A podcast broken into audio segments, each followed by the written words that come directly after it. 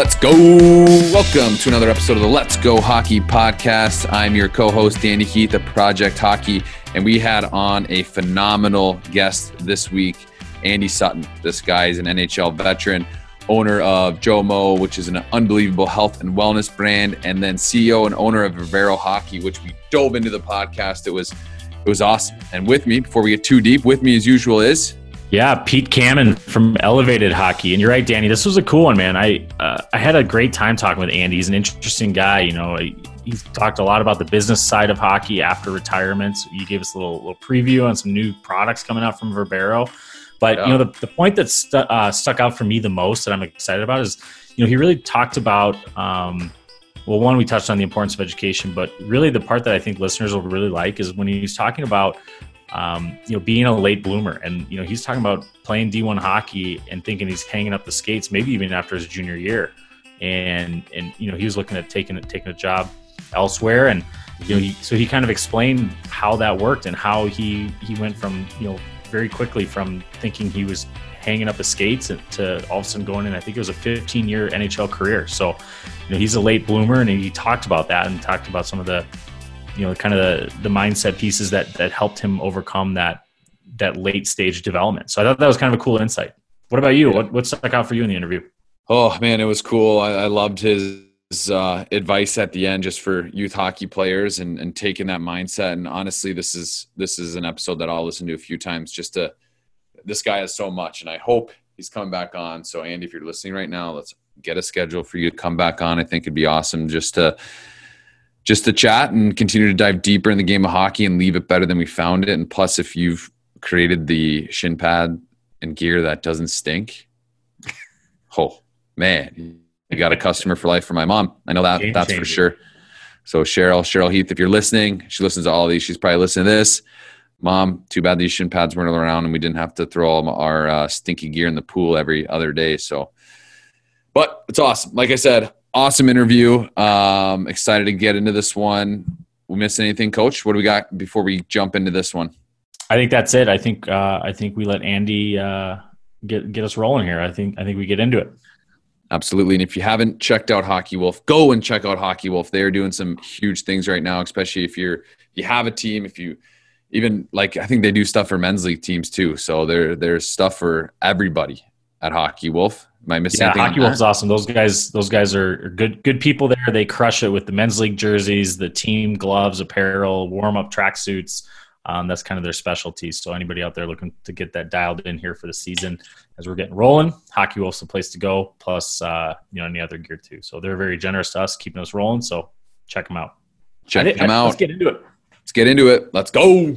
This interview was brought to you by our friends at HockeyWolf.com. If you love the game of hockey or just know someone who does, you need to visit HockeyWolf.com today. Hockey Wolf has physical locations in Montana and Washington State, but if you aren't lucky enough to live near one of their stores, you can always visit their website and place an order at any time. They have everything you need from skates and sticks to shower slips and hoodies. And for all of you coaches and organizational leaders out there, listen up because Hockey Wolf provides some of the best team sales services in all of North America. So if your team needs new helmets, maybe some gloves, boxes of tape, even some warm up suits and training gear, Hockey Wolf has you covered. So, like we always say, go support Hockey Wolf because they support us. That's H O C K E Y W O L F dot com.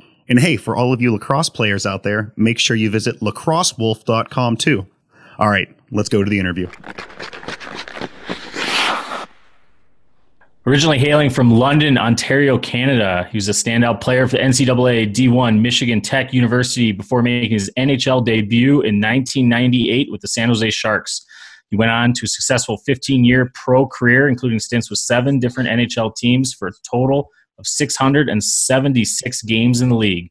After retiring from the NHL in 2013, he transitioned into the business of hockey and is now the CEO and owner of Verbero Hockey, a leader in innovative hockey equipment and apparel, as well as the owner of Jomo, a health and wellness brand. Andy Sutton, welcome to the Let's Go Hockey podcast. How's it going today? Hey guys, going well. Thanks for having me. We're pumped. We're pumped to have you. It's tough, you know, being a Minnesota State guy to talk to a Michigan Tech guy, but we'll we'll have to uh, we'll have to look past that. But Cameron touched on a few things about your background and just your your playing career, but if you wouldn't mind kind of giving us your story and, and your background and how you got to where you are today. Oh man, but give give me the big question out of the gate. So right away. I mean, it's uh, it's such a blur now, but you know, it's uh, the one thing I'd say more than anything. It, it's um, it's so it's about sliding doors. You know, so many different times over the course of my career, from the time I was little until the time it ended there were these sort of like fork always these forks in the road you know that that definitely take you down uh, maybe your destined path i'm not sure but you know you're you're constantly as an athlete confronted with these with these moments where you know you have decisions to make whether it's um, you know, and, and we can get into all these stories if you guys want to, but I mean, you know, just the, the, the wherewithal to, to know to ask for a trade because you're being asked to be, you know, kept as a forward in Minnesota. And I went into the GM Doug Risebrough and, and said, you know, I really think I'm meant to be a defenseman in this league. Um, and I'd really appreciate if there's a team that felt you know, in kind that you would trade me, you know, and I had moments like that, um, you know, that were just so, so pivotal over the course of my career and, and, you know, different, different places that you go and, and, and, and coaches that you have that, that, um, that touch you and, and influence your journey. So, I mean, the stuff that you guys are doing is so important.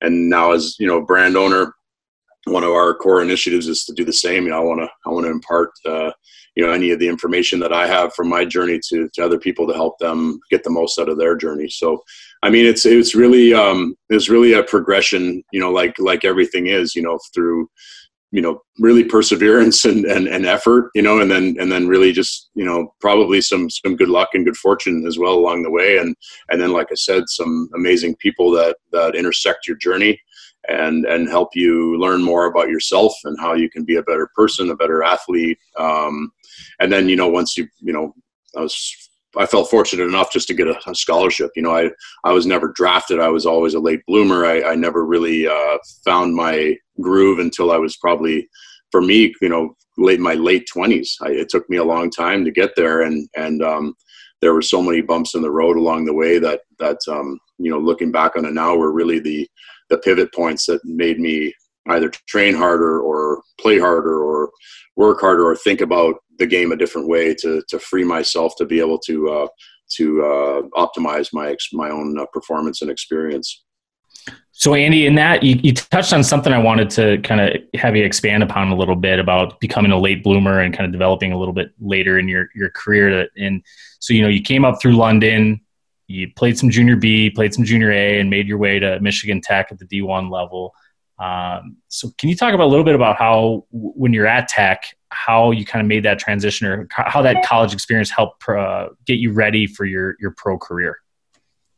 Yeah, for sure. I mean, uh, you know, the the whole the whole evolution is is probably interesting, you know, to, to, your viewers because it it wasn't so straightforward and easy. You know, I I started out as a defenseman until I was 11 or 12, and I think because I scored points as a defenseman at that time, they thought it would be a good idea to make me a forward, which in in retrospect was probably the the worst thing that I ever did. But I did that, and then I actually got a scholarship to Tech um, as a forward and previous to that, you know, I didn't make I didn't make my midget team. I wasn't uh, I wasn't I wasn't you know the the caliber I needed to be at that time. So I actually went and played in you know relatively obs- obscure junior B league, and you know went to Gananoque and was playing with guys with with beards and jobs. You know, as a 16 year old, and and and that was a good experience because it, it forced me to grow up and learn learn the game uh, in a in a different way. And then you know getting into tech it certainly wasn't roses. You know, I had to take a partial scholarship to get in. I ended up being able to convert the rest uh, of my scholarship to uh, an academic scholarship, which obviously my family was very happy about. And um, you know, and, and starting there as as a forward as I did, you know, my freshman year was was very very lackluster. You know, I I um, I think I put on 30 pounds that year. It was the first time I'd ever been taught how to train properly, how to eat properly, and it was really like my first glimpse of what it would what it would feel like and what it would be like to be a professional. So, you know, did that for that year, and the, and the, and the second year too was it was an interesting year because it was the 94, uh, 95 NHL lockout, and at that time, Pierre Pagé a famous coach, came in and spent two weeks with our club and at that time, we had Randy McKay and uh, Jim uh, Jim Storm and a couple other NHL guys that were practicing with our team to stay in shape. And when Pierre left, um, he left notes on every player and, and his sort of analysis because he was good friends with our then coach Bob Mancini. And uh, Bob called me in his office after Pierre left, and he said, "Hey, do you want to hear what what Pierre had to say, and I was like, yeah, sure, of course. He said he only said one thing. I said, okay. He said, try try Sutton at defense. So he's like, what do you think? And right away, it was like, you know, I've had these moments where it's just it's immediate. I said, yeah, let's do it, like just like that, right? So that sophomore year, partway through the season, make the switch. Obviously, that wasn't easy, you know, to figure out how to how to you know play the game at a, fairly high level, you know, from the other end of the ice and working on all those skills. Junior year was uh, wasn't much to behold either. I had a pretty significant injury that I was dealing with uh, that year, and then whatever happened, um, you know, everything the stars kind of aligned for that senior season. I I turned down an internship with the U.S. Navy that year uh, to stay at school and uh, and train and prepare for what I thought maybe could even be my last year. I was like, I'm going to just give it my all and see see what happens. Like lay it all out there. Um, and I stayed that summer. Had a wonderful summer with a few of my friends that I'd been with for you know for three seasons and. Um, and and then went into that that senior campaign and and it seemed like uh, I was right where I was supposed to be. This, the the year went really well, and I was never drafted. So the the day after that last game, I had 14 NHL teams try to sign me, um, which was which was a big highlight. I went from having I think six bucks in my bank account to having you know teams throwing hundreds of thousands of dollars at me to to try to get me to to sign over. So the the the journey at Tech for me, um, you know, always being a little bit behind, and then even beyond that, being probably behind positionally and having to essentially relearn a new way to play the game, um, and having the space to do that because you play the two games a week. There's a lot of practice time. There's a lot of gym time. Um, I had a, a, wonderful lady named Julie Way that used to wake up with me in the morning. She was a figure skating coach, and you know, I just, I just always, regardless of how well I was doing or not, I was always trying to find. And this went all the way to the end of my career, always trying to find a way to better myself, right? So whether it was, you know, I was always the last guy out of the gym. I was, you know, and I was studying engineering at the time. So I mean, I was, I was so stretched, but at the same point in time, I, Julie would meet me at five in the morning at the rink, and they'd open the rink up for me, and she had me doing like you know figure skating moves on my skates because I was six foot six, and I'd put on thirty pounds. I think my my freshman year, you know, started with her trying to figure out how to move my body in a way that would allow me to skate with the little players on the on the big Olympic sheets. And it was it was a game changer for me. You know, I and I think that was one of the things that always um, put me in sort of in a in a class of my own is that I was a I was a big player who could play physically and positionally well, and I had to learn that. And then and then outside of that, I had you know decent hands and could could move probably better than most other big players. So that that was the thing I think that that um, was a, a huge part of of the the length of the journey that I ended up being able to go on.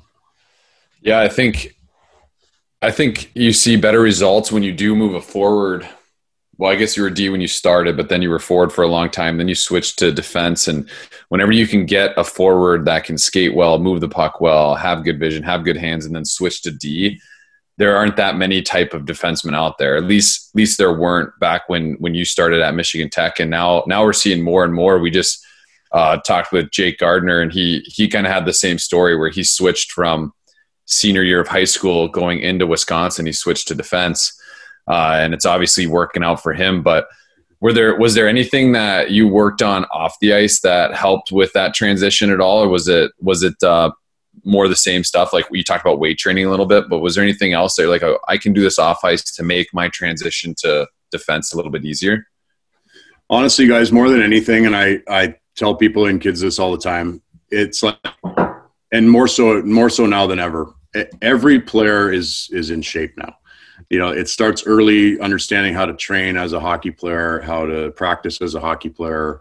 It's never been easier. Like when i first started playing pro the guys i skated with in the summer would wear garbage bags because they thought they were getting in better shape. So you can imagine how far we've gone you know say since the late 90s right? Yeah things have changed a little bit huh? It's unbelievable right? So now you know you get and i can remember you know playing in particular uh, against gabriel landeskog as he, when he was a rookie. And i remember I teed him up a couple times in the corner, and he didn't really see me coming. And he literally barely budged when I hit him. And I thought to myself, it might be getting close to time for me to get out of the game here. This is an 18 year old kid that I should be able to just you know blow over, mm-hmm. and here he's so so powerful and so strong on his skates, um, and you you really saw it. So the thing that that was resounding to me in the end is about about just your your mental acumen, your your ability to uh, to be peaceful in your process. You can be a you can be a lion inside, but you it and I see the parents all the time like the, the kid's got to train harder. He's not eating the right foods. You know that that stuff's all like a drop in the bucket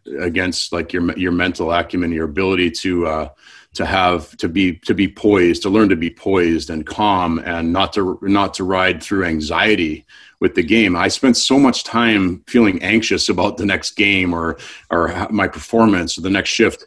And as much as it's important to be connected to your performance and to have pride in your performance, at the same point in time, you can't do anything about the shift that happened or the game that happened previous. So you have to release yourself to be able to go out the next shift or the next game and be the best version of you that you can be. To learn from it without without degrading or diminishing your self esteem is the most important thing that anybody can ever learn if they're going to try to go the distance in in some sort of athletic pursuit. How how'd you work on that? So like, I mean, what came to my mind was like, all right, if I have the puck in the corner and I got a forechecker coming on me, my nutrition isn't going to be like my nutrition's not going to get me out of that that corner, right? You talked about that mindset. You talked about um, having the poise. How did you how did you make that switch to have? Because you said you're anxious at first, and then what kind of switched for you? I you know I think it was just it was trial by fire for me, unfortunately. You know, and and I I had these moments where you know I can remember one time in particular. So when I when I had asked uh, Doug Risebrough for a trade. And this is in Minnesota, right? So I'm I'm being coached by Jacques Lemaire. Jacques Lemaire is telling me that I'm going to be a forward, right? So you don't tell Jacques Lemaire, no, right? um, and then you know we've got Mike Ramsey as our defense coach, and Mike, you know, Mike's history is is as amazing as as anyone's in the game. So I go to Mike first because he's the defense coach, and I say, "Hey, Mike, like, I just really think I'm going to be a defenseman in this league." And he looks me square in the face like this, and he goes, "No, you'll never be a defenseman in this league. Right? So you take you know you take that away and you and you sit with it for a minute. And i said you know what? Mm, that's not going to work for me. I went to doug risebrough another legend right? Our gm yeah. Asked and asked for the trade. So it's these moments where you just have faith in your abilities and you trust your instincts. And, and that's what it is in the end that a lot of it and i see it so much now with so many of the young kids. They're almost robotic in the game. And one thing that I think is is fallen away a little bit is is that that uh, the artistry and being able because you're right. When when you come and pursue me in the corner and and I have to if I can if I can attach into that portion of my brain that can metabolize 10,000 thoughts a second versus the versus the side that's very control focused that's like doing three or four thoughts you're, you're never going to stop me because we probably we're probably both good skaters. We're probably both very strong right? But if I, if I can outthink you or if i know where my where my teammates are or a different way that i can that i can evade the check i've i've got a much better chance to get out. And that's unfortunately that's all trial and error.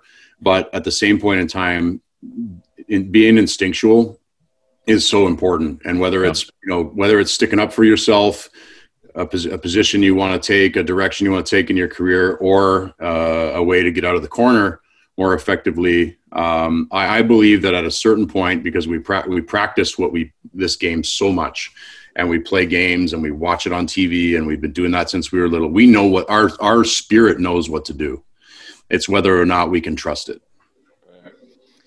Yeah, I, I love that. You, I mean, you touched on so many things I want to dive into on that, and you know the the maybe I'll come back to the part about when you asked you asked for the trade, but you know thinking about going back to kind of how we started that that that comment was the transitioning to from forward to D, and then what you just talked about about like kind of having the the reaction time, the making it instinctual, and how are you going to rea- read and react? I think you know in today's game for the younger kids, the game is getting so much faster, and so you know you can develop those hard skills by you know repetitive motions and, and you know having your skills coaches and, and going through you know just getting more and more ice time. But you know something that i'm working on in my own game and i think a lot of coaches are there is like how do you develop that instinctual um, knowledge and that that motion coming out of a corner or, or, what are those different options? And like how can you build a creativity or like a decision making process in that practicing? So it's not just kids going around cones in a repetitive nature where they don't learn the motions and the the concepts of the game. So you, you kind of, I think you started scratching the surface on that a little bit. Can you dive into maybe like how any anything you did while you were playing at any point in your career that maybe kind of helped with that decision making process or um, your, or your thoughts as a coach if your you know your younger ones are coming up, how you might might be able to lend some advice to some coaches where they can build that decision making into their practices so they don't just pump out robots doing the same thing yeah. all the time. Yeah, and and and the the drills are important, right? You're ed- learning your edge control, building up the muscle memory, um, building up that coordination, um, and all the strength that correlates to your ability to move your body in ways that that allow you to succeed in the game. Being strong that that that happens. I believe that happens naturally when you when you make a lifestyle out of say playing hockey. The thing that I always held in high regard and still do today is play, being playful, right? Having opportunities to uh, to showcase that creativity in a in a in an environment where it's almost like you have a safe environment to be creative and not be not be penalized for you know being in a different position than maybe the coach is comfortable with seeing you in. And the thing is, as it whittles down, I mean, the game to the highest level is a funnel. And when you, you follow the other side, and even maybe like as as skilled a player as maybe like I I might have been at a certain level. By the time you get to a certain point, well, you're not the you're not the first power play guy anymore. You know what I mean? So right. there's there's a there's a there's a threshold that that is um, that that there's a funnel point that hits every player to where you're you're not going any further. That's it. Because the guy that falls out the, the, the bottom of the funnel, is the guy that has all the relative skills, but guess what? He probably also has a lot of those or a lot of those intrinsic fundamentals that are that supersede strength, skating ability, um, all that type of stuff, and it's usually related to some sort of creativity and ability to do something that somebody else can't. And I think that's the stuff that that that kids should focus on more. Coaches should focus on more to make sure that the kids don't lose the play because the play and your ability to feel creative and feel artistic in the game i believe is the thing that's going to keep you coming back for more i i never stopped practicing and playing i never stopped shooting you know and it wasn't because like my dad was like you got to go out there and shoot a thousand pucks right. Was, i was out there because i was i was uh, like an artist like almost like when you look at like the monet paintings and you see how many different times he painted you know the water lilies and and over and over and over again right till the day he died right? And you just you almost have this uh I don't know, like you have this quest to to uh, to to to make something your own and make it so magical and and and just like keep working on it and perfecting it. And and I had I always had that like I, no matter what level I was at I, I never stopped having that having that joy built in and that that that that artistic you know viewpoint of what I was what I was doing. So I think that's that's something maybe you're born with. I don't know if you can teach it. I mean creating playful environments where you can you can uh, marry the fundamentals of the game with some sort of playfulness is probably is probably the thing that defines you know great great coaches and great teachers because I think the kids all that's what they want to have. That's what they want to do. They want to feel that way and they don't want to feel so like you know you you you weren't you know you weren't on this spot in the forecheck and you know you and you're in trouble and maybe you lose ice time and then your dad your dad's up and down you in the car on the way back because you didn't play enough you know? And he drove two yeah. hours each way to the game or something like that. It's so much pressure for young athletes you know? It's like it's uh it's it's such a it's such a gauntlet for sure yeah. Yeah, it's huge. And I, I don't know if you can teach it, but I think you can bring it out in players. And um, one thing that we've been doing is we've gotten away from direction based drills, like skate here, do this, do that, to more decision making drills. Like, mm-hmm. here's the scenario, here's what you're doing. And so I think what all we've been doing is one half one side of the ice is three on three so we have three groups out there two of the groups are playing against each other three on three the other groups on the other three fourths of the ice doing some type of decision based drill and we like very very particular with our language versus like if you find coaches that are too much like okay, I want you to skate here. I want you to turn this way. Then I want you to grab the puck here and take it through this tire. And it's like, whoa, whoa, whoa, whoa. Now mm-hmm. a kid gets told what to do all day at school, what to yeah. do, you know? And so like they come to the rink, they, there's, there's a different way to do it. And I think it's giving athletes decisions to make with inside of the drills. And so we've had a ton of success with just doing that. And it, we, with the game going on in the other end, kids are now able to use whatever skill they just did and then take that into the game. And, I think that helps cultivate it and getting away from just decision based drills um, or getting to more decision based drills and not more just direction based. So I love I love what you're preaching. I think we're on the the same wavelength. Um, and kind of diving deeper in the skills. You were you were a defenseman for most of your career. Um, the role of defenseman has changed over the last decade. What are what are your thoughts on the position today, and where where do you see it going here in the in the future? Well, I, I love what's happened to the to the defense position. You know, I, I love the I love the five man attack. I love I love the five man the, the, defensive zone. I, I, think that what what we've done with the game is is is is amazing. The way that the way that we you know swarm on defense, we we all attack on offense, and a lot of times the puck is kicked back to a defenseman coming full speed, and he's he's skating the puck all the way in. It's I think it's incredible. I think this the defensive uh, the defenseman's skill set now is it has to be more uh, more diverse than it's ever had to be. I think he's more of a hybrid player now. The guy, especially the guy that's probably the most coveted. I think at the time when I when I turned pro, it was if you were if you were big and strong and you could skate a bit, like you know the Derian Hatcher, uh, you know Chris Pronger era. I think those were the guys that were that were most coveted. I think now the guy that can play in both ends of the of the ring, skate the puck out of the defensive zone, um, you know, is is the guy that's probably most most highly coveted. So I think the I think the defense the modern defenseman is is is really the best player on the team now in a lot of ways. He, he's because he's the guy still blocking shots and and taking a beating in the corner and um, you know breaking the puck out and joining the rush and and you know quarterback in the power play. So I I I love what's happened with defensemen these days. Yeah, I'm I'm with you. I mean, Danny and I both played D growing up, and you know we're both coaching, and and now I'm coaching at the college level, and you know getting these defensemen that are mo, you know they're not just the you know the big mean you know stay at home D. You know sometimes those are guys are great to have, but having that same guy that can also skate and be an offensive threat is such a valuable from a coaching perspective. It's such a valuable thing to have in your arsenal to be able to, like you said, tack with 5D. It's I just love it.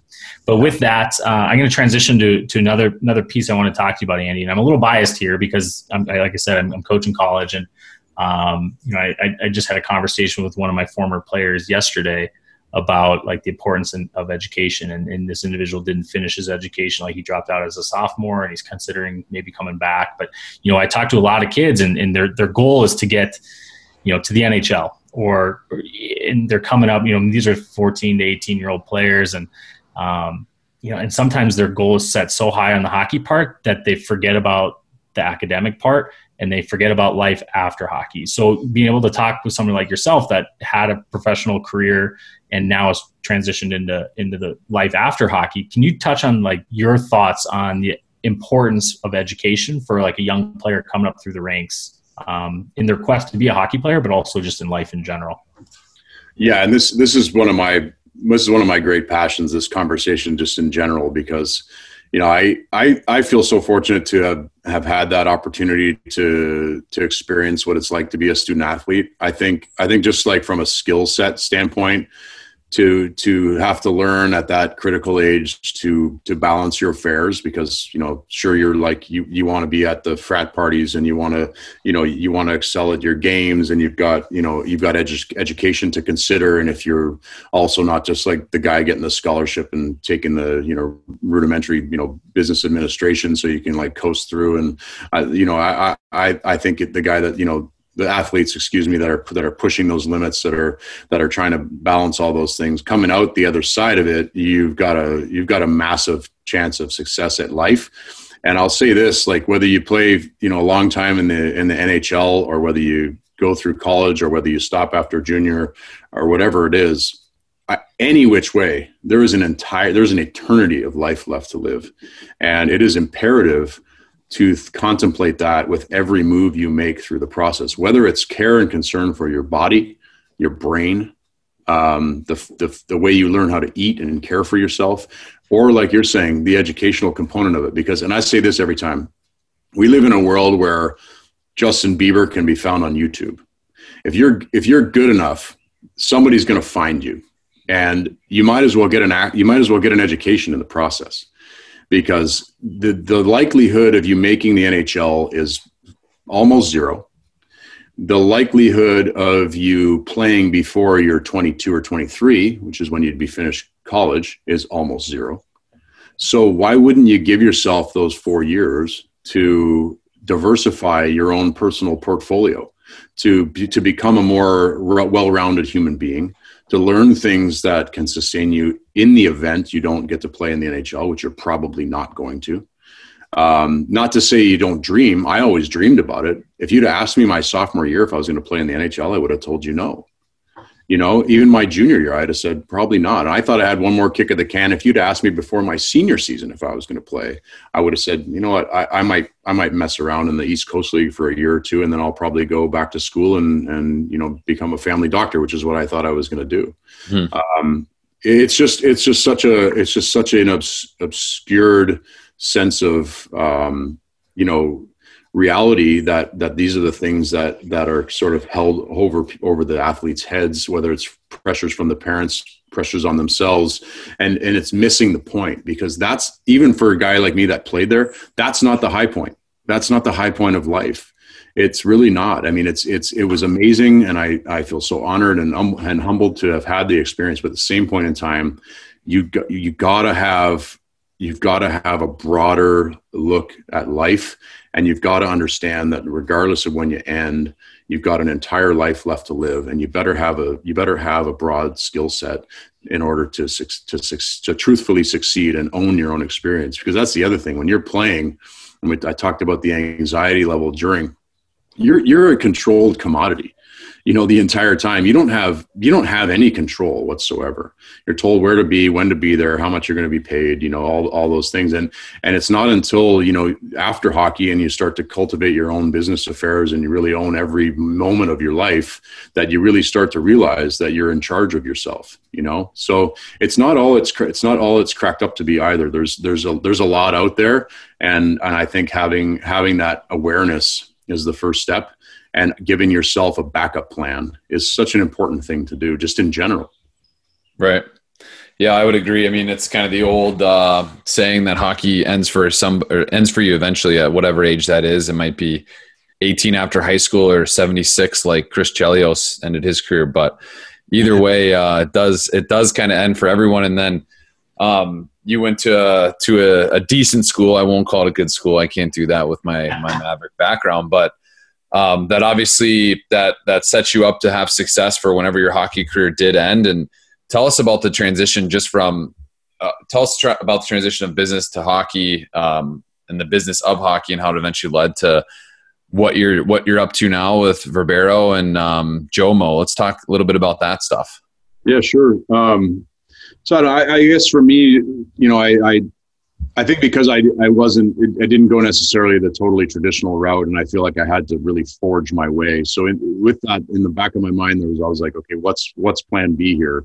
You know, what's Plan B for me? And I always, I was always endlessly curious. I think about what else was out there and was available.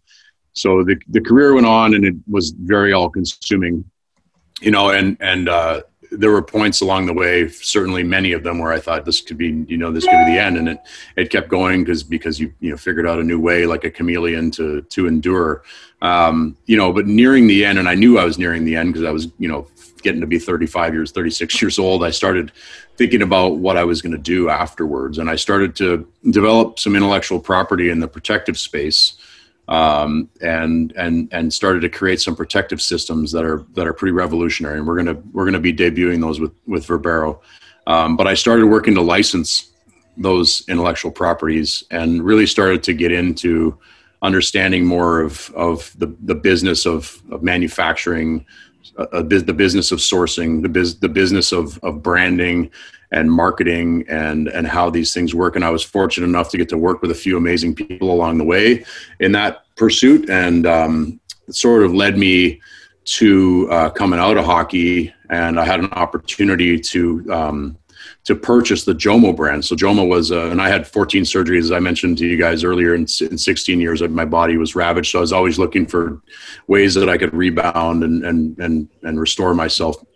I landed on the Jomo product three years before I retired, and and I loved the product so much I ended up buying the brand. It was the first one of the first things I did coming out of pro hockey, worked on that. I reformulated, rebranded, um, brought it back to market. And this is all while I'm working on the intellectual property and the licensing. And, and then I started working with a with a, a leading hockey company. I was the president there for almost five years. And out the backside of that, I was able to acquire the Verbero brand, which was a brand that was formerly owned by the company I was I was the president of. So now I've really applied everything that I've ever known about the game of hockey, uh, everything I ever learned about, you know, whether it's, you know, manufacturing, you know, intellectual property development, um, you know, all the, all the way to, uh, to, to, to selling things through retail and, and through e-commerce. And I've applied all of that logic to Verbero and and position that brand to be very much a, a, unique brand in the space. Where we're a team we sell team direct pricing to everybody. I'm not trying to sell through retail i want to communicate directly to people. I want to pass on those savings without having to put it through a middle wholesale tier tier excuse me. And then you know beyond that we've up we've supported our really high level equipment program with a really robust apparel and customization program. So anything from gameware to custom apparel, like you guys are all wearing, we make all that stuff on demand, and then we supported that with a proprietary software system that we developed to create on online on demand team stores for all of our team store affiliates. So essentially, all of the apparel, all of the gameware, all of our top tier equipment all all in team decorated uh, logoed options all available in e-commerce. And then we service all of those all of those teams directly. We also pass on those team direct savings directly to individual customers that can that buy from verbero.com so it's not like the teams are getting a, a better price than the than the individual consumer we supported that with uh, you know our 350 gram stick we brought the lightest stick ever brought to market to market. We've got a we've got a skate that's that's as beautiful as a hockey skate as you'll ever see. It's it's it's full carbon fiber, Japanese grade carbon fiber. I worked on this for over a year, making some material changes to it to make it better than it's ever been. But it's really, you know, I call it the Bugatti of ice skates for a reason. It's it's one of the prettiest one of the prettiest skates you'll ever see. Um, and we don't we're not also not a brand that's trying to confuse anybody we have one amazing skate, we have one amazing glove, one amazing stick, and until I can find a suitable replacement that would supersede this, that's going to be what we sell to the consumer. But like our our skate with our skate at this highest level, you know, as nice as any skate you could you could ever imagine, two hundred ninety five dollars retail. So that sort of speaks volumes to you know how we want to be known as a brand and and how we want to sell and we want to give in we want to bring innovation we want to we want to give an op- option for uh, the utmost of performance and we also want to make it cost effective um, and that's basically what verbero is in a nutshell I love that. Yeah. I mean, just on social media and, and at the rinks that I'm in and stuff, you can kind of tell that Verbero's made some moves lately and, and made some, some changes for the better over the last, uh, last bit, and I know that you have a reputation. Verbero has a reputation of being a company that does things differently and, and a reputation of innovation. So, can you give us a little insight into? You, mentioned that you've got your, you know your your top top end stick, your top end glove, your top end skate, the um, apparel program. Can you give us any insight? You know, especially with your engineering background and the the intellectual property you talked about. Any any teasers on what might be coming next for the brand out of Verbero? Yeah, I'll show. I'll show you guys. This is a uh, this is a first ever debut, but I'm I'm gonna go. I'm gonna go for it here. Hold on a second. So this is um this is essentially this is essentially my IP, and this is an expanded view, but basically it's going to be the first fully ventilated protection system. So this I have the IP for basically this suspension membrane that's basically cast into a rigid outer body. The, so for the uh, any uh, so for the listeners on the podcast, he's showing us a picture of like a ventilated shin pad essentially. Like it's it's we're looking at, at a brand new technology for a, a new innovative shin pad. So sorry just so the, listeners so they can envision what we're, yeah, what we're looking at. so essentially this web membrane is, is suspended which means it's basically hung in in this rigid outer body which is the which is the with the face of the of the shin guard itself. So there's a negative space in behind this membrane in the outer body that's fully insulated it's it's it's it's devoid of any padding um, so that the airflow is able to pass through the entire the entire shin guard. The materials the materials that we're using in it are all hydrophobic, so it's essentially pushing the pushing the moisture back to the base layer, and we have one of the most progressive. Uh, uh, moisture wicking base layer uh, solutions uh, available, and all of this we're working on. Uh, this will also be a, a 3D printed full custom piece. So whether it's a shin guard, whether it's a whether it's a thigh pad, a hip pad, uh, elbow pads, shoulder caps. There's there's really um, the only limitation to the intellectual property is the ability to have a radius significant enough to support a suspension membrane. So that's that's basically the emphasis for the IP, and that's going to be the basis for our for our protection for our protection systems. Maybe will it fix some of the smell too, or no?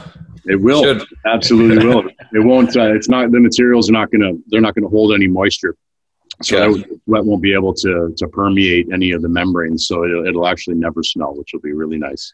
Well, my mom, my mom would have bought those. She was probably getting sick of having to throw all of my gear in the pool every other day just to get the stink out of it. But For sure. uh, that's awesome. That's really cool. Um, all right, we're gonna jump in here. So we're gonna we're gonna just do some kind of quick, some quick questions here. Not not quite rapid fire, but uh, you can put a little bit of thought into it, but not too much. And then then we'll jump into some advice, and then we'll kind of we'll tie a bow on this thing. It's been unbelievable, but um, I can't I can't let you get off here with being a defenseman. Who's who's the best? Not necessarily most skilled, but who's the best defenseman that you were ever partnered with that um, that you just love playing with? Oh man, I, I played with some great players. You know, when I when I was in Atlanta, there was a guy I played with that was a partner of mine for for a long time, and he was one of the most underrated players I ever played with. Niclas Havelid was just an absolutely incredible, tenacious, small defenseman. I got to play with Freddy Meyer, right? So Freddy's one of the smaller players that probably I ever played with, but one of the most fierce by far. You know, and, and what a great bot, open ice body checker. And then I was lucky enough to play with you know Erik Karlsson and you know, even even in San Jose at the start, you know, we had Bryan Marchment there and Gary Suter and Jeff Norton, um, you know, and then getting into Minnesota, Sean O'Donnell, Curtis Leschyshyn. I mean, it just I, I I played with so many so many great players. It was it was just uh, absolutely incredible. Yeah.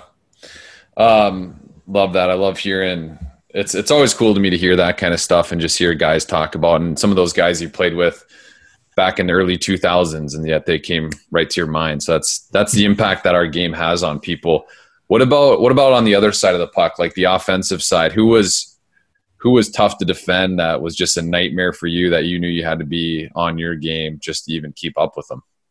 Well, when I was in it, when I was in Atlanta, um, and there were so many, but when I was in Atlanta, we were in the division with um, with the Capitals and the Lightning, right? So we played each team eight eight times a year, and and I was I had a prominent role with the team then, where I was you know against the top players every every single time they touched the ice, I'd jump over the board. So you know Vinny Lecavalier and Marty St. Louis, you know, on the Tampa Bay side, and then obviously you know Ovechkin and and Semin and, and all those guys, and, and Ovi in his really I think in his prime back then. Uh, so, so tough to defend. Um, you know, Alex Kovalev, such a great player. I got to play with, you know, Marian Hossa and and uh, Ilya Kovalchuk and Dany Heatley. You know, all in all in their prime. And um, you know, Daniel Alfredsson, by far the most underrated and most dynamic and uh, ferocious offensive player I probably ever played with or against. And and there, there there's so many over the years, but those those guys uh, spring to mind for sure.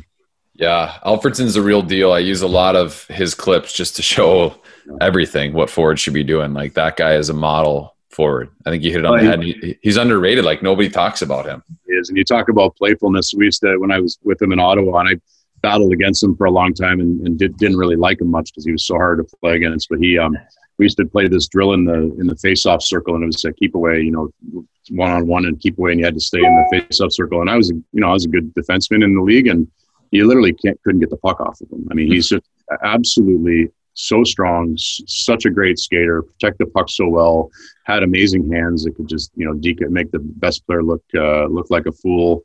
And then on top of that, just like a great dude, and and he's like a golfer, and they do a ping pong tournament there every year.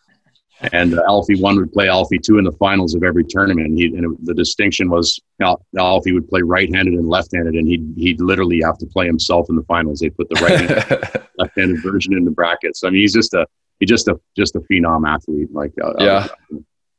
he's a heck of a golfer too. You said. he is. Yeah. Yeah, how's your golf game? I, I I halfway want to turn this into a golf podcast. So how's your golf game?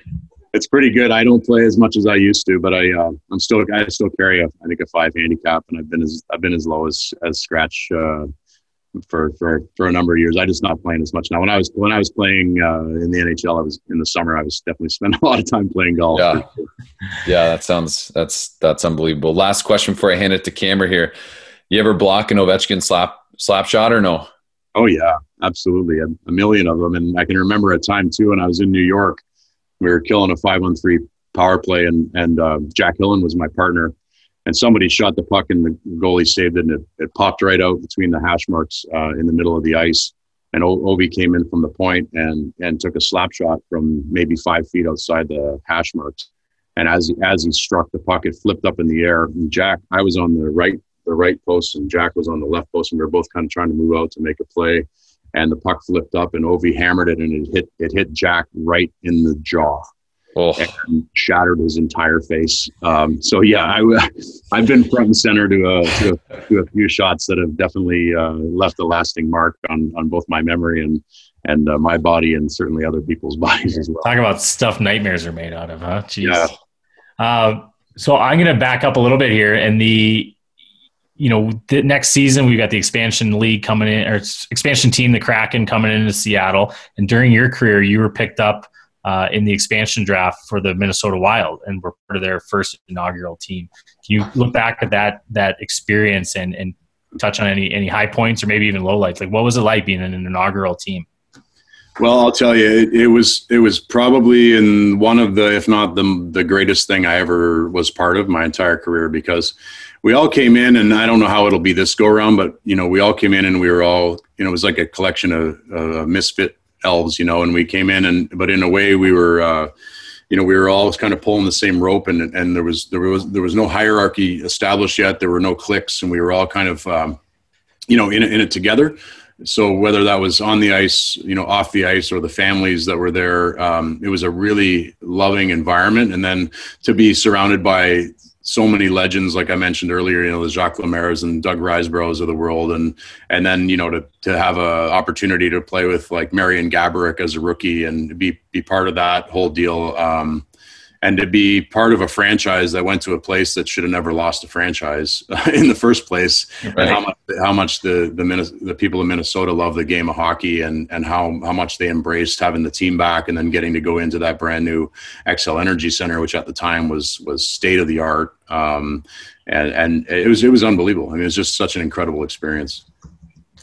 That's awesome. Yeah, I can't wait for the you know the with the league expanding, it's getting more people in. People in Seattle are fired up. I do a little work out there, and, and it's it's exciting. You know, it's exciting times. But let's, uh, Andy. I mean, we've touched on a lot of things here, but let's let's start wrapping this up. And you know, this point of the interview, we you know, we talked about at the beginning. You know, we like to extend some of your advice to to the listeners and the people that are coming up through the ranks and and look at your successful career and and and are inspired by that. So, with that in mind, what kind of advice would you give to a youth hockey player that's coming up through the ranks and has aspirations of reaching higher levels, whether that's making the you know the this the double A team or the triple A team or making the varsity squad or making that that jump to juniors or making that jump to college? What kind of advice would you extend to a, a younger player listening out there? Well, I, I would say I would say above all else, do it for you. You know, um, do it for you. Own your own your own experience. Make sure that if you're um, if you're making a decision to partake, go go all in. You know what I mean? Go all in in your experience, and then beyond that, give yourself a break. Give your, give yourself some space to make mistakes. Because I'll tell you this: if I hadn't made as many mistakes as I made, I would have never made it as far as I made it. And the difference between the guy that makes it, in my opinion, and the guy that doesn't is the one that learns from his mistakes in a constructive and productive manner, without without assassinating your own character again and again. So you've got to you've got to you've got to do it with love for yourself. You've got to do it with commitment and integrity and connection to your to the people that support you, your parents that you know put out endless hours and, and money and and and and your coaching staff that that cares for you so much and wants wants the best from you. And then beyond that, you kind of got to just let it all fall away. You know, if it doesn't happen, in a lot of ways, honestly, it's not meant to happen. And I'm a big believer that you're right where you're supposed to be, and the things that are destined for you will find you. And and you can certainly impart yourself, but at the same point in time, there is a pro there is a process that is way bigger than any of us and there's also a lot of luck. So with all that said you kind of got to give yourself you kind of got to give yourself some space. Yeah i mean it does take a lot of luck. Like i mean you take away three fourths of your points your senior season who knows like where you're at. I mean over a point a game guy as a defenseman in the wcha that's pretty good stuff but hockey is obviously a game of bounces and inches and 10 of those pucks go the other way and who knows but it's it's crazy and I, I think you hit it on the head with kids learning like learn from your mistakes in a positive way like the kid that goes down on a breakaway trips on his own falls slams a stick and heads to the bench versus the kid that trips on his own gets up and tries to make a play even though he's got nothing left. Like that, that's two different types of kids, and I think one is on on the not maybe not the fast track, but on the track to to success versus the kid that's you know pouting and breaking those those sticks over the board. But I love that advice. Yeah, most definitely. You know, and it, it's like you know, I had so many injuries, right? So if I if I had had one of those catastrophic injuries my senior year, ten games in or something like that, I probably don't even keep playing hockey. Honestly, I'm probably done. I probably focus on education. So it's like, who who knows, guys? Honestly, like it's there is something greater that's that's that's there for us and, and, and in a way we've got to kind of release ourselves. And it doesn't mean like i said that you don't you don't work like crazy you know you have right. to have to fight for the things you want. But then at a certain point there's only so much you can do Mm-hmm. You know, and you've got to give you've got to give your cut yourself some slack at the same point in time because to be able to go back and attack with a with a fresh perspective and and and love in your heart for yourself and respect for yourself and integrity and respect for the game and the people that support you is is everything. So be thankful. That's the thing. Like I see so many of the kids like just be thankful. You're so lucky. You know, you're so mm-hmm. lucky to be able to play this amazing game, I don't connect with teammates anymore. I miss it so much. So don't take that for granted. You know, love that time with your teammates the time at practice, you know, the, the time going to games, because the thing is like, it's all about you. It's made all about you. And that's not necessarily um, the, the best thing for people to think about. So just remember guys, like there's, there's so much more going on and it's not all about you, you know? Right. So thankful for the parents that are devoting all of their time and money and resources to you, the coaches that are doing in kind, all the people that set up the leagues and associations and run those, because without all of those people, none of this, none of it happens. So you, sure. better, you better be thankful for your process. Be thankful, and then without a lot of coaches too, none of this stuff's um, possible as well. Do you have uh, one? Who's the best? Who's your favorite coach you ever played for? And then any advice that you can take from that coach or, and take from your own experience to to coaches helping youth hockey players and, and looking to move up the ranks themselves?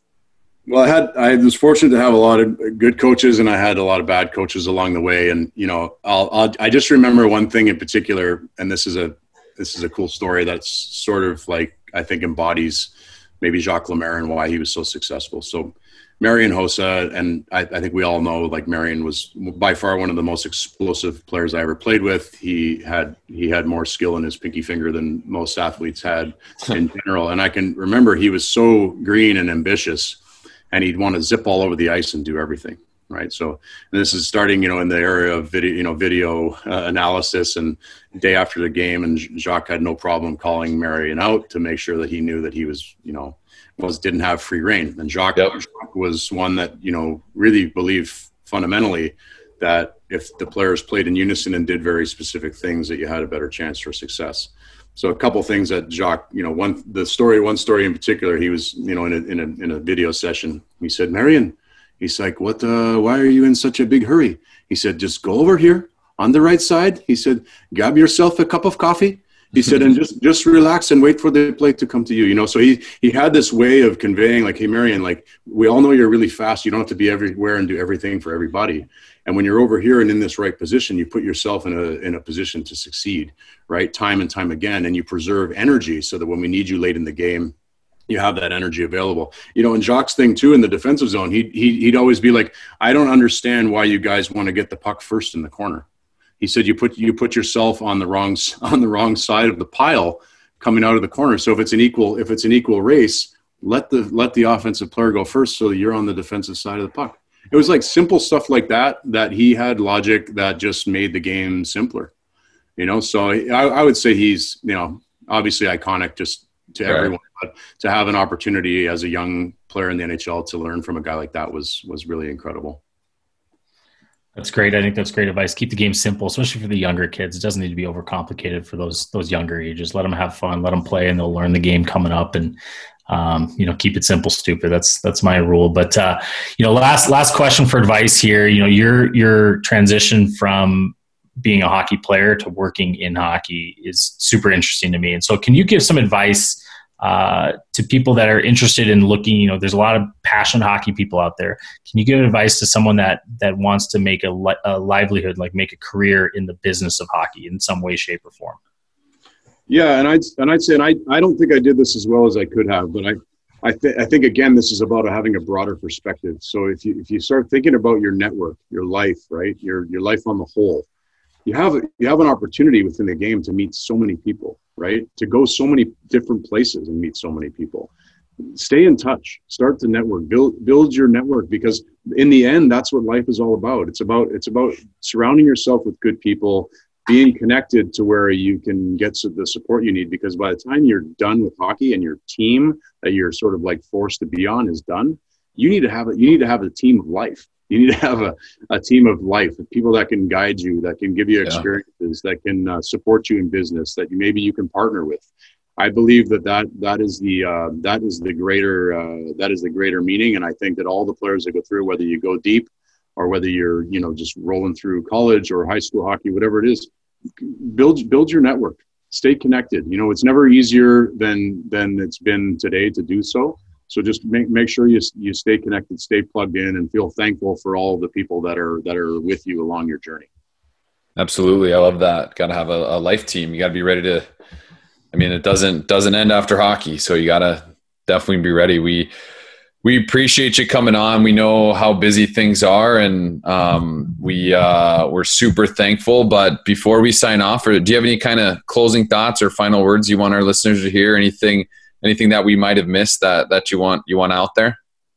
Well, I, I think the only thing from my standpoint, you know, is you, you guys you guys are doing a great thing, and I, I love the way that you guys are working to uh, to con- convey the right messages to your to your athletes and to your listeners and I would just say grow grow that network. You know, tell have all the listeners tell your tell your friends because there there are there are coaches and there are people that are doing things in a more progressive way and there are people that are that really understand the the broadness of of of the of the approach of, of coaching and of hockey in general. So I think just surrounding yourself with those kinds of people, is you know, tune into tune into what you guys have to say because it certainly seems to me like you guys are are do are doing things in a way that deserves to be listened to. Thanks, Andy. I appreciate it, man. It's been a, an awesome conversation with you. We really appreciate you coming on and, and sharing some knowledge and, and experience. Where, uh, for the listeners out there, you know, we talked about Jomo, we talked about Verbero. Where can people find you or, or find more information about their brands? Yeah, I mean, I'm, I'm always uh, one to never be sure if I want to, you know, throw the shameless plugs or whatever, but like it's really easy because we're, you know, direct to consumer. So jomo.com, J-O-M-O.com. It's short for joint mobility, which is easy to remember. Uh, there's bunch of brand videos on there and information about the product. Super easy for people to find. It really is a, a life-changing product. It's, it's really all about inflammation management, which everybody has. And total bodily inflammation is the root cause of every disease in the human body. Um, so and doing anything you can to keep that down, and then we have really potent joint health inclusions that are in there, and everybody can needs joint health. And our message is all about preservation and protection. It's not remediation. It's not like oh you're an old dude like you need this because like you have no cartilage left. It's like look you've only got one set of cartilage in your whole body. Preserve it and protect it while you can. So take a take a supplement that gives you a buffer and a cushion, so that when you're done playing hockey, you can still go out and play you know play tennis or you can still go play golf, golf. or you can you can you know chase your chase your three year old kid around the front yard, um, and then that's important. And then verbero is um, verbero in Latin is um, it basically means to to smash, beat, drum, uh, or scourge, and and that's what we're trying to do in every way. Our tagline is "Be different," and we're going to be different in every way. We're gonna we're gonna communicate directly. We're going to sell at great prices. We're always going to work to bring the best product at the best price to people, and then we're going to support Team Direct with uh, with robust programs to support the off ice and on ice apparel needs and all the equipment that, that teams need. So you can find that at verbero.com, and um, there's a bunch of videos there too, so you can just peruse and enjoy. Awesome. Love that. I'll definitely be checking some Jomo out. I've had some serious back issue inflammation stuff going on since for a couple of years now. So uh, I have to get your advice on that. But uh, yeah, we appreciate you coming on. But before before we let you go, we got to get a nice little let's go uh, just from our listeners. And you can get as into it as you want or or or not. But uh, if we can get a let's go from you, we'd appreciate it. Let's go. Love it. All awesome. right. Thank you. Andy Sutton, thank you so much. All right. Yeah, it's my pleasure, guys. Huge thank you to Andy Sutton for coming on the show. I think that was a great one. I was uh, pleasantly surprised with how well that episode went, man. I think that was awesome. Andy is a great guy. I, I appreciate him coming on. Um, I, we dove into more stuff than I expected. I guess that's what I'm getting at is that we we covered the business of hockey. We covered d- defenseman, you know, being a defenseman, switching for uh, from forward to D. We switched covered you know NCAA hockey, NHL hockey. We were all over the place on this one, and, and, it was awesome. It surprised me that we covered so many different topics. So with that, I think our three stars of the night, we had a lot to choose from in this one. That's right. I, I, guess that's my point here is that it was hard to nail these down. But Andy Sutton, thank you so much for coming on. This was awesome. I think we get right into the three stars. Danny, can you start us off? What do you have? Let's jump into it. Uh, like Coach said, tough. I mean, tons to pick from, which is why we need to have you back on. Um, but three stars, third star of the day. Uh, his mindset, like this guy, you name it, he's been through it. He's played forward, D. Uh, I wouldn't be shocked if he played a little goalie. We'll have to ask him next time he's on. Uh, he went from almost hanging up his skates, taking an internship outside of the game of hockey, to having one of the best, arguably one of the best senior years of all time in college hockey for defensemen. Uh, he's he's done it all at uh, in our game, and his mindset has only gotten stronger. And when you talk to him about the business of hockey now, it shows that because of what he went through and what the game of hockey did for him, which is another reason why this is the greatest game in the world. Um, it's it's cultivated and created the mindset that he has today, and I guarantee he's going to be successful in any other adventures he does. Um, continuing obviously with Verbero and Jomo uh, and all those different things. So third star is just his overall mindset and how he attacks everything um, with that that passion that he has. It, it, was cool to listen to. And then second star of the night goes to one of his coaches when he told the story about uh, why would you want to be first to the puck. And some coaches will hear that and be like, "Whoa, whoa! Always win the race, always win the race." But his coach had a great, and uh, I'm sorry if I messed it up. I think it was Jacques Lemaire that said it if you get there second, now you're on the right side of the puck and you're better. You're, you're able to play defense right away and and create body positions and angles and stuff like that. And you can't really do that if you get first to the puck and then that forward hammers you against the wall and now you're you're out of luck, right? And so I like that little tiny bit of advice because I think that you can learn something from everybody. And if you're sitting there right now hitting your steering wheel saying that Dom, you need to win the race, you need to win the race. Well, you don't always need to win the race. And some of the best defensemen are the best at allowing the play to to get ahead of him a little bit in the corner and then taking away all the time and space in the world and then uh and then getting the puck and moving it up the wall, right? Like you look at Nick Lidstrom, that guy wasn't known for hammering guys.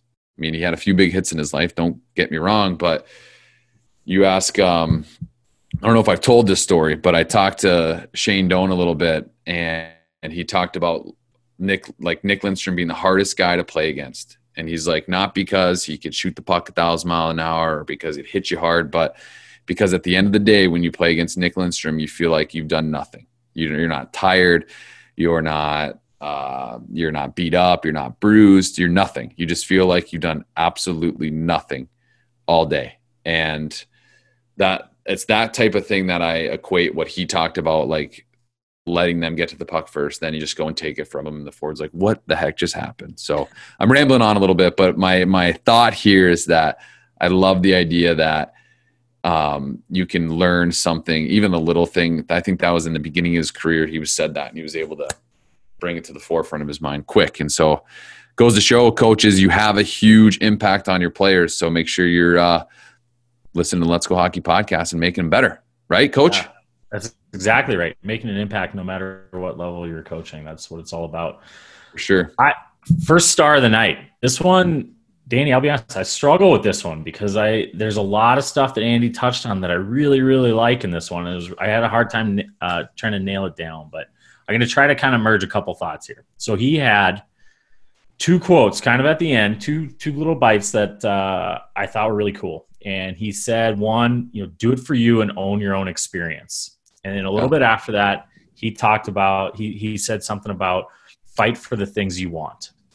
And you know, you, you, you touched on his mindset, and I'm going to kind of roll this into into two other points, and the, those two quotes kind of roll into is that you know we talked about the the importance of education, and I've talked about this in a lot of episodes. I think that's like a, such a critical component for success in life that a lot of hockey players, if you are taking advantage of that opportunity, you know, it just opens doors for you, whether they're hockey doors or they're, they're doors in life that you can take advantage of. And so I'm a huge proponent of, of you know, the importance of education for our, our young players. And, you know getting that education as much as possible and, and i think andy's a great example of that is that you know he got his education but then he transitioned that into his business life and that's what you know I could talk to Andy, I think, for hours about his business experience in the game of hockey and and what he's doing with Verbero as the CEO of the company and with Jomo, the, the, joint mobility health supplement yep. that he's doing. And I think that those kind of all couple together in that, you know, he he fought for his experience in college. He fought for his his experience in the uh, in the NHL and he he leaned on his education to transition into the rest of his life into into his business career here and you know from from my understanding of like looking in on it, the guy's doing a fantastic job, and Verbero's doing some exciting things in the game, and I'm looking forward to learning more about him. And you know, I just think that that overall, those kind of things wrapped together is our first star of the night. Is that you know, lean on your education, take advantage of those opportunities. Don't shut doors that you don't even might not even know that might exist down the road. But right. get that education, make sure those doors stay open and those opportunities stay open for you. And when you have the opportunity to um, go after something you want you know really fight for that and and use that education as a as a as a component of allowing you to fight for what you want later in life whether that's in the game or out of the game or or uh, you know wherever that might be so i don't know if that if that all makes sense but i'm trying to wrap a few ideas that i really liked from the episode all in all in one and, and that's my final star for the the night you know take those experiences own them fight for what you want lean on your education and then transition transition that into success in your life whether that's on the ice or off for sure. I mean, it made sense to me, coach. And if it makes sense to me, that means a lot of people, it made sense to them as well, because I'm not always the uh, most with it. But again, um, it was awesome having you on, coach. Um, we'd love to have you on again. I think we could do a whole podcast on defensive skills with them, uh, business of hockey. Like you think of all these coaches. I mean, there's a billion different things you can do with this game, which again, that's why it's the greatest game in the world. But uh, thanks for listening, everybody. If you have any questions, if you need anything from us, if you have a guest that you want to come on, shoot us an email. Uh, let's go hockey podcast at gmail.com. Didn't forget it this time. And um, hit that like button, smash that like button, leave us a, a, review. That'd be awesome as well. And let's just keep this thing rolling. What else we got, coach? I want to know what's going on with Project Hockey. What do you, what, what's oh. going on, man? Tell me about Project Hockey. Project Hockey is honestly it's it's becoming more than I thought it would because uh, we're able to help out a ton of kids right now. And one thing that I've been trying to do, but some of these websites make it hard, is we're trying to reach out to different associations and offer our Project Hockey. Which, if you don't know, what Project Hockey is it's it's at home dryland training. And right now with the the rink at our in our association here in Minnesota, they can play but they're not allowed up in the dryland room. So they're not doing any off ice stuff. They're not shooting pucks. They're not stick handling or doing any of that. And so what Project Hockey does is it gives you videos and demonstrations and coaches notes and tips and a way to log and all that stuff to do at your own home. And all you need is a puck, two pucks, uh, a ball, stick ball, and a stick, and then a ton of effort. And so, um, like I said, we're trying to reach out to associations. So if you're listening to this, you're like, oh, my kid's in an association. It'd be awesome to get our association doing Project Hockey, we're offering a huge uh, free trial of it to associations. And so we had about four or five that I was able to actually connect with, and we're basically giving it away for a long time just so these kids that um, are having their development ripped away from them, they'll have an opportunity to continue to do that. So super excited. So if you are listening to this, uh, reach out if you're an association, if you're an association lead, or if your kid's in association or if you coach an association, reach out to me at danny at projecthockey.com and let's get you hooked up with some some off ice skill development. But that's cool. the biggest thing we got going on in the world of Project Hockey. I love it. Always yeah. growing. Danny's a Danny's a wild man. He's always growing growing Project Hockey and plugging away. But yeah, I got a, I've got a handful of my players around that now, and I know you've got some other high level players and some younger players. It's a good it's a good plan and it's good good vision and uh, kind of guide for for helping those kids uh, improve themselves. So good stuff, man. Good to hear. Good to hear it's growing. Absolutely. Hit that like button, smash that review button, high stick it, whatever you got to do. But uh, we're excited and pumped for a few more big episodes to drop in the coming month. So stay tuned.